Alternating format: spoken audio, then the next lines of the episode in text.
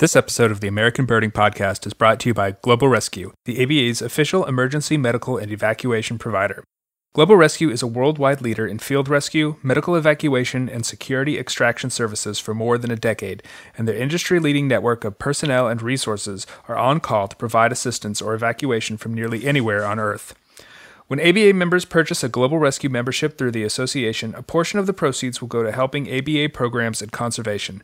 For more information, go to www.globalrescue.com slash partners slash ABA.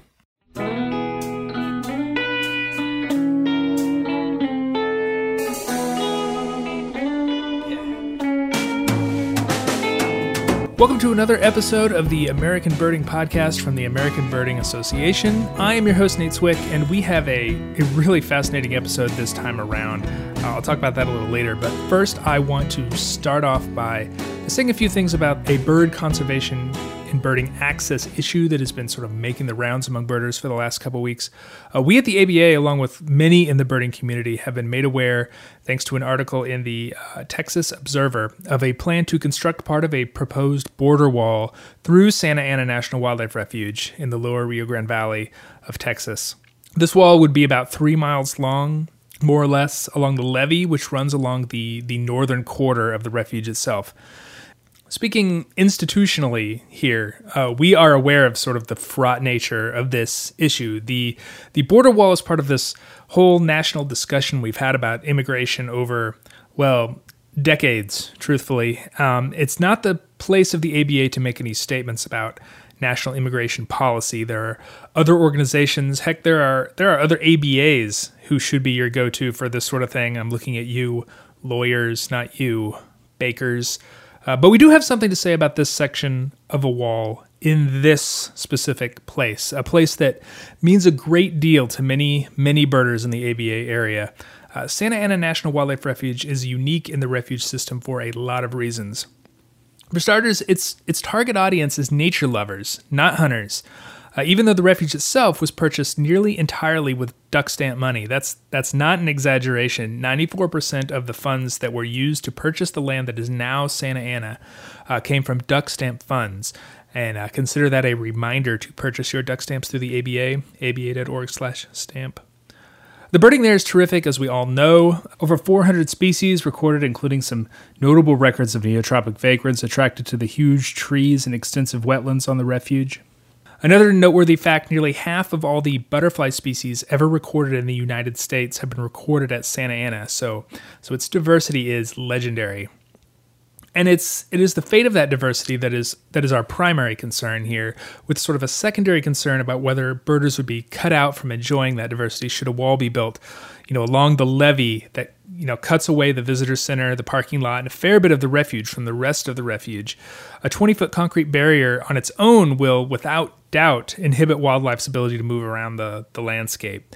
Um, we know this because when Hurricane Ingrid struck the valley in 2013, it caused a lot of flooding in the area, such that many of the parks along the Rio Grande were inundated with water. Uh, Santa Ana itself was was mostly underwater for the better part of four months. And when the water finally subsided, uh, people would find the remains of Texas tortoises lined up against existing border walls as the animals were, were unable to get past the barrier. Uh, obviously, that is perhaps the, the most obvious illustration of why these walls can be harmful, but um, there's reason to believe that lots of other lots of other animals are impacted as well. More, there's the worry that the immediate wall corridor is not the only part of the refuge to be affected.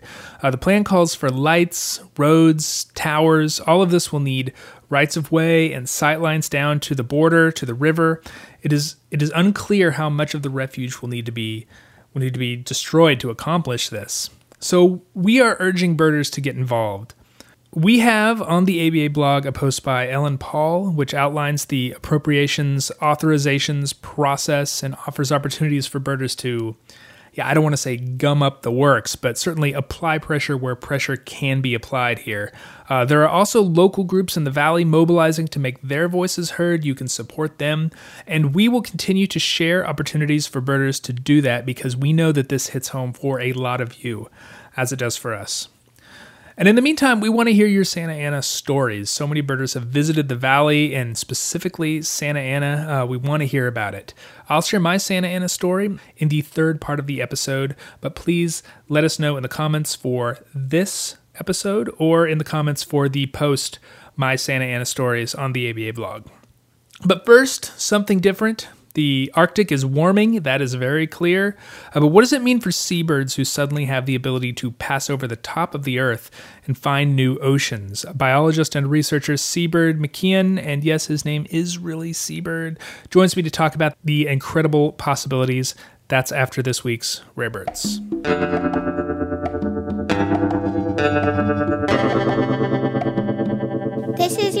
Bird focus for the middle of July 2017. Thanks, Noah. South Florida is once again on the rare bird radar with the discovery of a singing black faced grassquit, an ABA code 4 bird, at a campground in Everglades National Park west of Miami. That record of a singing male was quickly followed up with a report of a female, and the two birds were soon recorded nest building. I believe, and, and hit me up on Twitter if I'm wrong, that this is the first record of the species breeding in the ABA area. So that's pretty exciting. Further, at the same park, Everglades Rangers had been keeping an eye on a breeding pair of Western Spindalis in the same campground. So if South Florida didn't look enough like the Bahamas after the spring, it is really looking like the Bahamas now. Out in California, a dark phase wedge tailed shearwater was seen near shore by a pelagic out of Half Moon Bay, south of San Francisco. There are fewer than 12 records of the species in the continental ABA area, though it does nest in some numbers in Hawaii. Notably, those Hawaiian birds are light phase birds, so this individual did not come from there. Dark phase wedge tails nest as near as the, and I'm probably massacring this, the Revillagigedo Islands off West Mexico. But those are summer breeding birds, and the extensive molt on this bird suggests that it is not from those summer breeding populations and may have traveled from the wedge tailed shearwater colonies around New Zealand and Australia.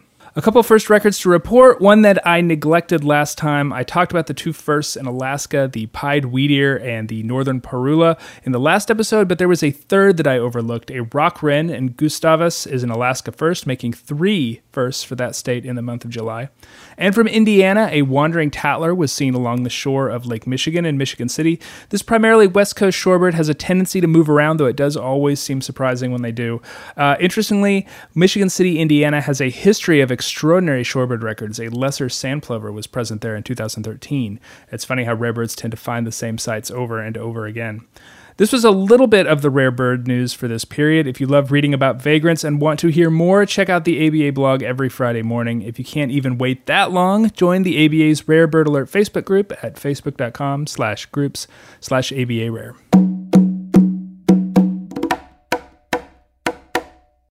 My guest today is Seabird McKeon. He's a research associate with the Smithsonian Institute uh, working on marine life. He is the lead author of a paper titled Melting Barriers to Faunal Exchanges Across Ocean Basins, published in 2015 in the journal Global Change Biology. We're going to talk about that phenomenon today, how it applies to seabirds in particular and birders. Uh, C, thanks for joining me. My pleasure. It's nice to be here. So the so the gist of this research is essentially that these animals are are switching oceans because the Arctic is is melting and providing them with this this avenue to do so. Is that right? That's correct. It sure seems as though in recent years, with the melting of the Northwest Passage, which a lot of folks might be familiar with, and even the Northeast Passage, which uh, folks in North America tend to think less about. That's the one that's over Asia. That's right? correct. That's the one that's going all the way over Asia. But with the melting of those passages, the seaways, the open water has become available to marine birds and mammals in a way that it hasn't been for about 3 million years. Uh, so we're looking at the potential for pretty drastic changes. And I'm excited about what is happening, and I wanted folks to be able to uh, know about it so that they could be looking for new arrivals. So, um, what exactly does this mean from a practical point of view? What what species are we seeing moving back and forth through these new openings? Well, it's interesting. So, birders have been recording vagrants for a long time, right?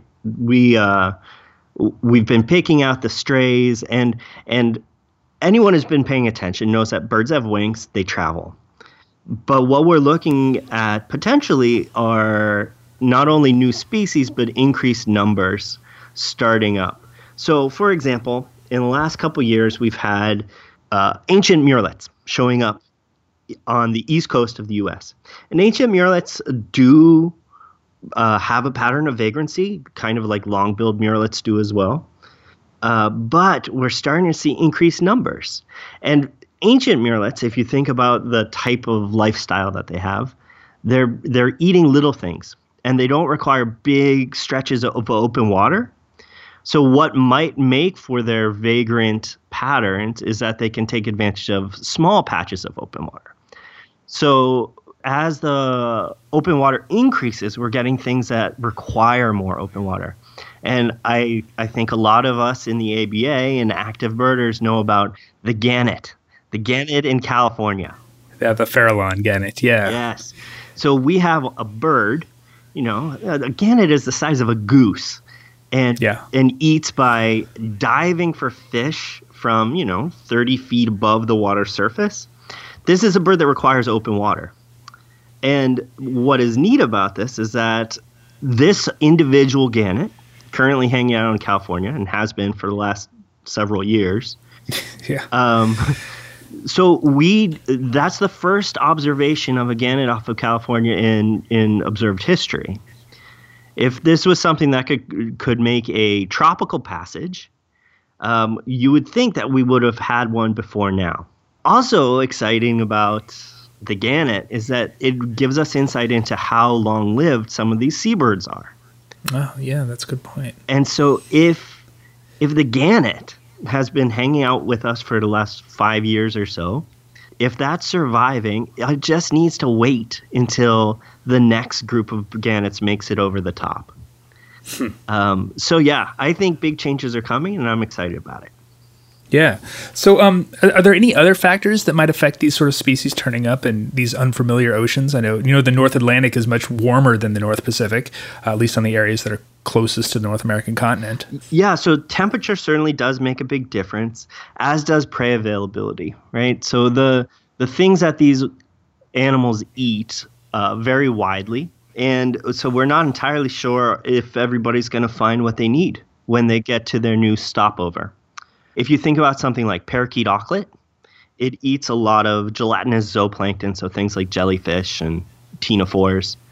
Um, and I'm not sure if those species are things that you can find in the Atlantic. So maybe that hmm. maybe that bird is not going to make it, or at least it or at least it won't make it long enough for for birders to to note its note its presence. You know, it could very well get over, but perhaps it won't make it in terms of establishing in the Atlantic. Right, right. But a lot of our seabirds are generalists. A lot of our seabirds are eating fish within a certain size class more than a certain species of fish. And so they they might fit in surprisingly well. Right. Like the gannet. Like the gannet.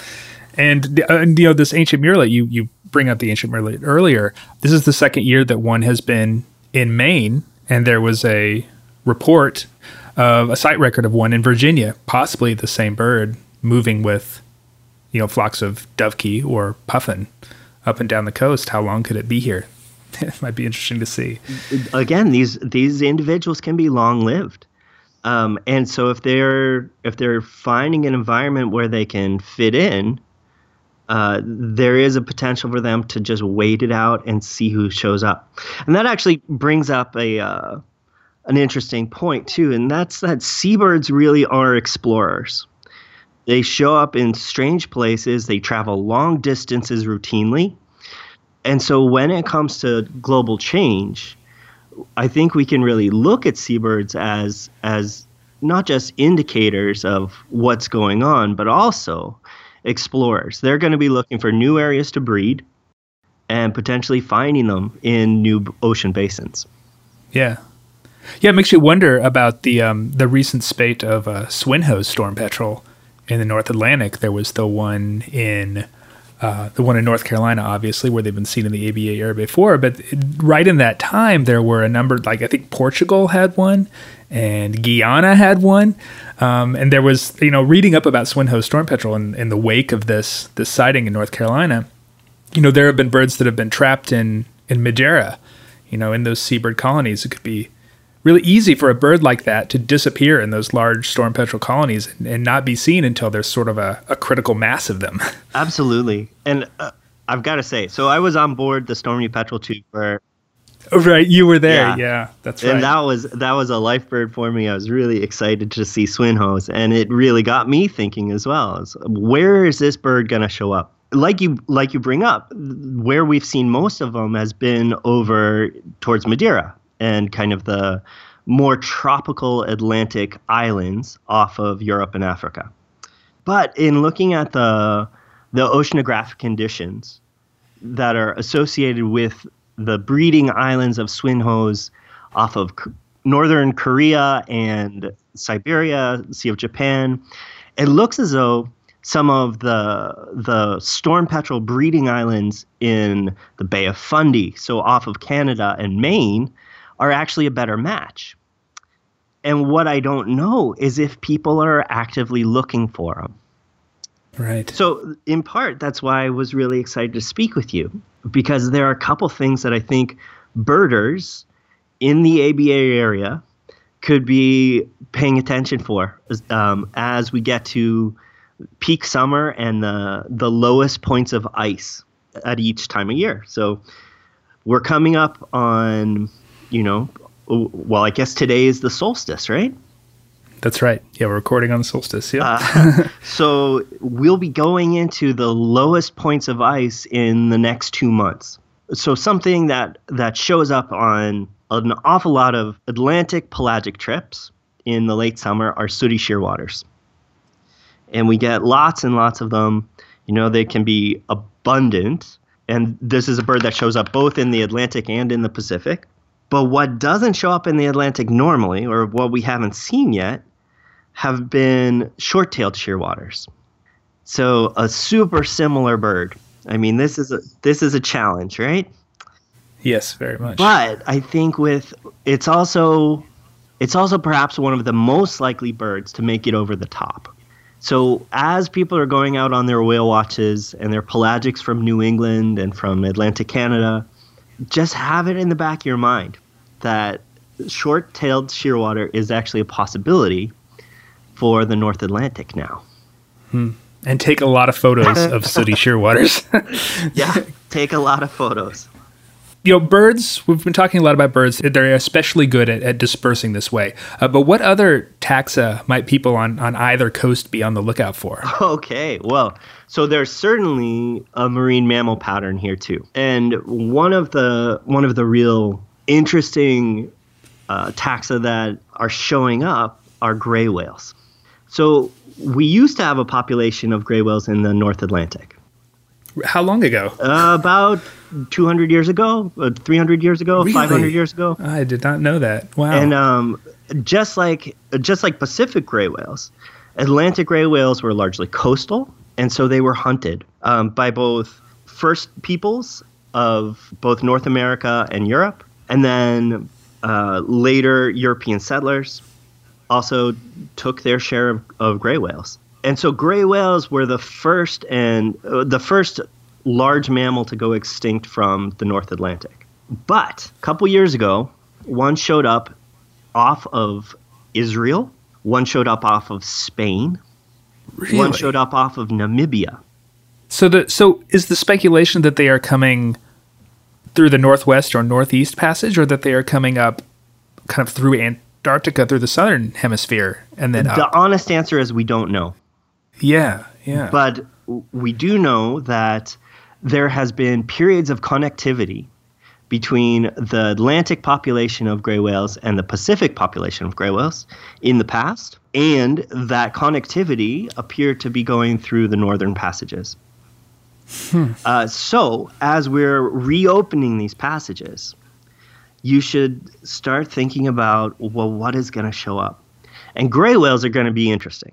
Gray whales are going to be interesting because they're a benthic feeding baleen whale, right? So they're actually using short baleen to filter out muddy bay waters. Yeah, so they'll be they'll be easy to see if they're if they're present. They'll be easy to see, and they're liable to be uh, making impacts in ways that we didn't expect.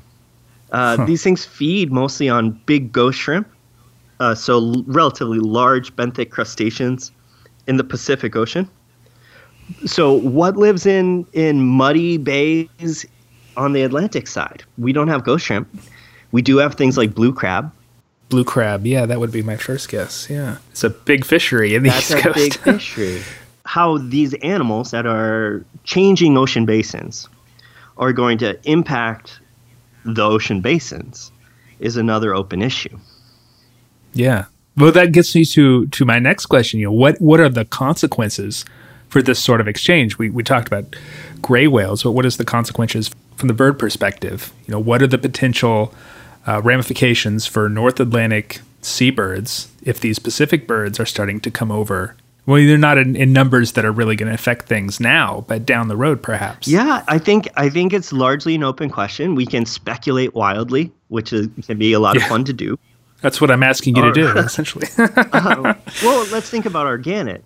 Gannets gannets can eat up to what three pounds of fish a day, and so just in terms of of their breeding colonies, let's say let's say our buddy out in California manages to set up a breeding colony.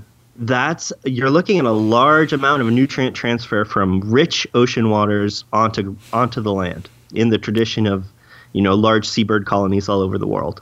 So there's going to be a nutrient transfer impact.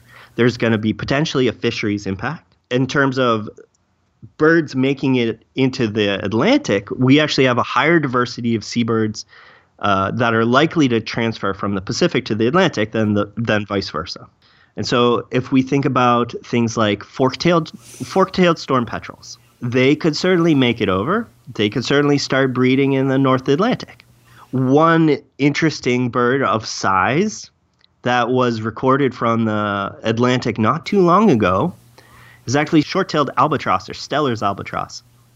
wow. They were recorded breeding on Bermuda and North Carolina not too long ago. And so that's a big bird. The recolonization of, of the North Atlantic by albatross is something that, that is certainly possible. Uh, just this week, there's a yellow-nosed albatross cruising around the North Atlantic. Now that's not a that's not a interbasin transfer. It's coming up from the South Atlantic probably.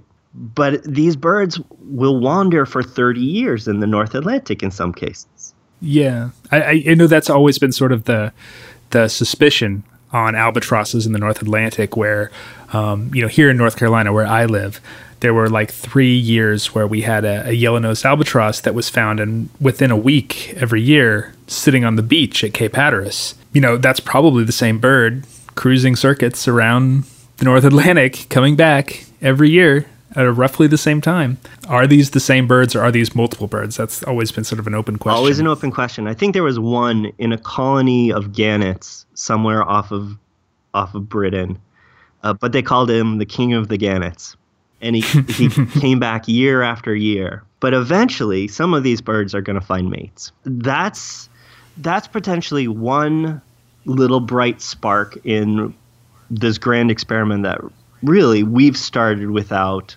intending to. Yeah, so there might be some interesting population biology. There might be a little bit of of new colonization. And I think that's also a good reason for folks who are paying attention to Atlantic islands. And we all know what rats and cats do to seabird populations on islands.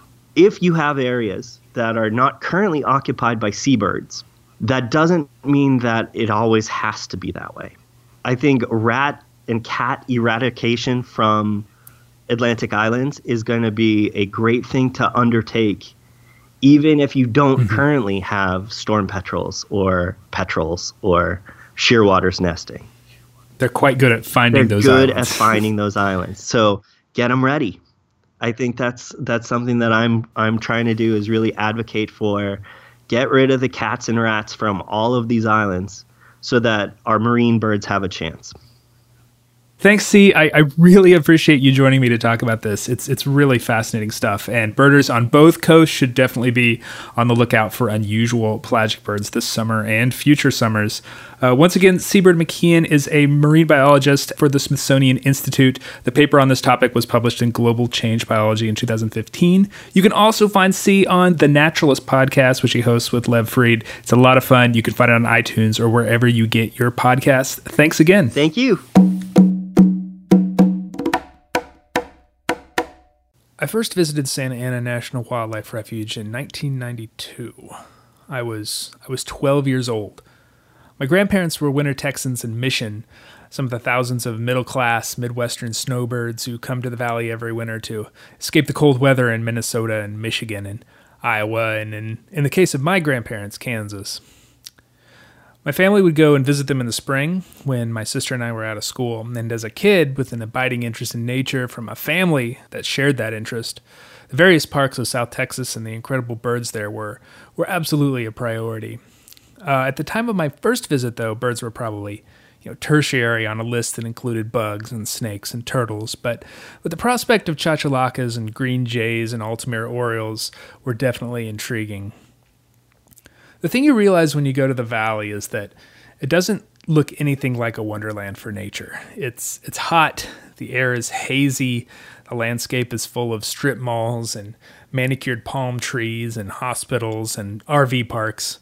My grandparents lived at one of those parks, and, and while no one would mistake it for a hot spot, the Inca doves and the vermilion flycatchers there were new for me and a hint of what was what was just down the road. The first place that we went on that first visit was Santa Ana, though Bentsen Park was technically closer. But this was back in the trailer loop at Bentsen was filled with fifth wheels and campers with those elaborate feeding stations. It was cool and the birding there was easy, but it but it wasn't anyone's idea of wild. And my dad and I wanted wild, and Santa Ana fit the bill. Also, at the time, I was sort of obsessed with Pete Dunne's book, The Feather Quest. And I really liked his characterization of Santa Ana more than the part about Bentsen, so that probably played a role too. I remember that first trip, or at least the part when we pulled into the parking lot as soon as the gate opened. We were the first ones there, all alone as the sky lightened and the Couch's kingbirds and the chachalacas began to call loudly.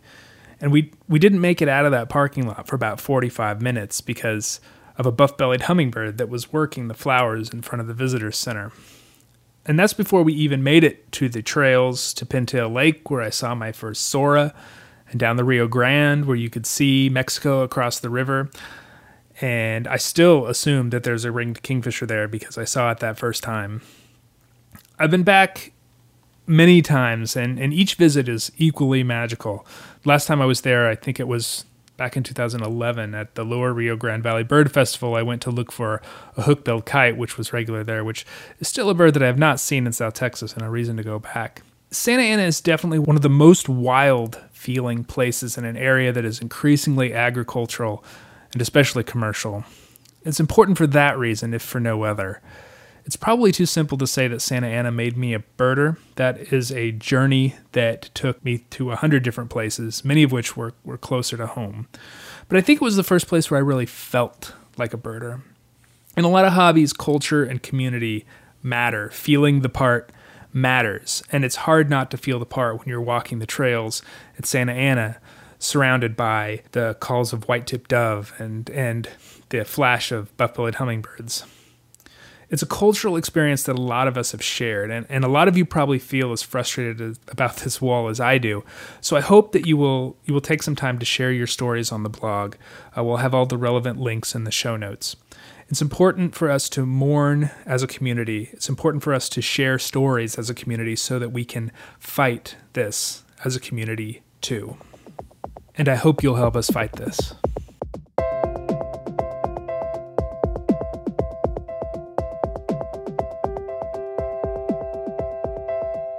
The American Birding Podcast is brought to you by the American Birding Association. Just a quick acknowledgement of an error I made last time around. The, the ABA events trip to Cuba with me will be running in the fall of 2018, not 2017, as I said last time. So now you have a whole year to decide whether you want to go see todies and trogons with me in beautiful Cuba. Until then, you can check out the rest of our ABA events, including rallies in Florida and Hawaii, a sparrow workshop in Arizona, and the big safari to Tanzania. There are a lot of possibilities to come bird with us. Check it all out at events.aba.org. A special shout out to Lauren Merlo from Wilmington, Delaware, just down the road from the ABA's headquarters in Delaware City, who recently joined the ABA and noted this podcast as a reason. Thanks, Lauren. You can go to aba.org slash join, tell them the podcast sent you. Join or renew before the end of the month. That's July 30th, 2017, and you'll be entered in a drawing to win one of five signed copies of Pete Dunne's new book. That's Birds of Prey, Hawks, Eagles, Falcons, and Vultures of North America. Executive producer of the American Birding Podcast and president of the ABA is Jeffrey Gordon. Technical production is by John Lowry with help from David Hartley and Greg Neese. You can find us online at aba.org, on Facebook at facebook.com slash birders, and on Twitter at ABA. Not to be confused with the Alberta Beekeepers Association, which has been serving the interests of the beekeepers of Alberta since 1933, which is actually pretty impressive. Though in researching them, I did know that they recently changed their name to the Alberta Beekeepers Commission, no doubt frustrated with all the ABA usurpers out there, but now that means that they're American Bird Conservancy's problem. Sorry about that, Mike Parr. If you've made it this far, why not go one step further and leave us a rating or a review on Apple Podcasts or wherever you get your podcasts? Your comments give us valuable feedback and they help people find us. Thanks for that. I'm Nate Swick. Thanks for listening. Till next time.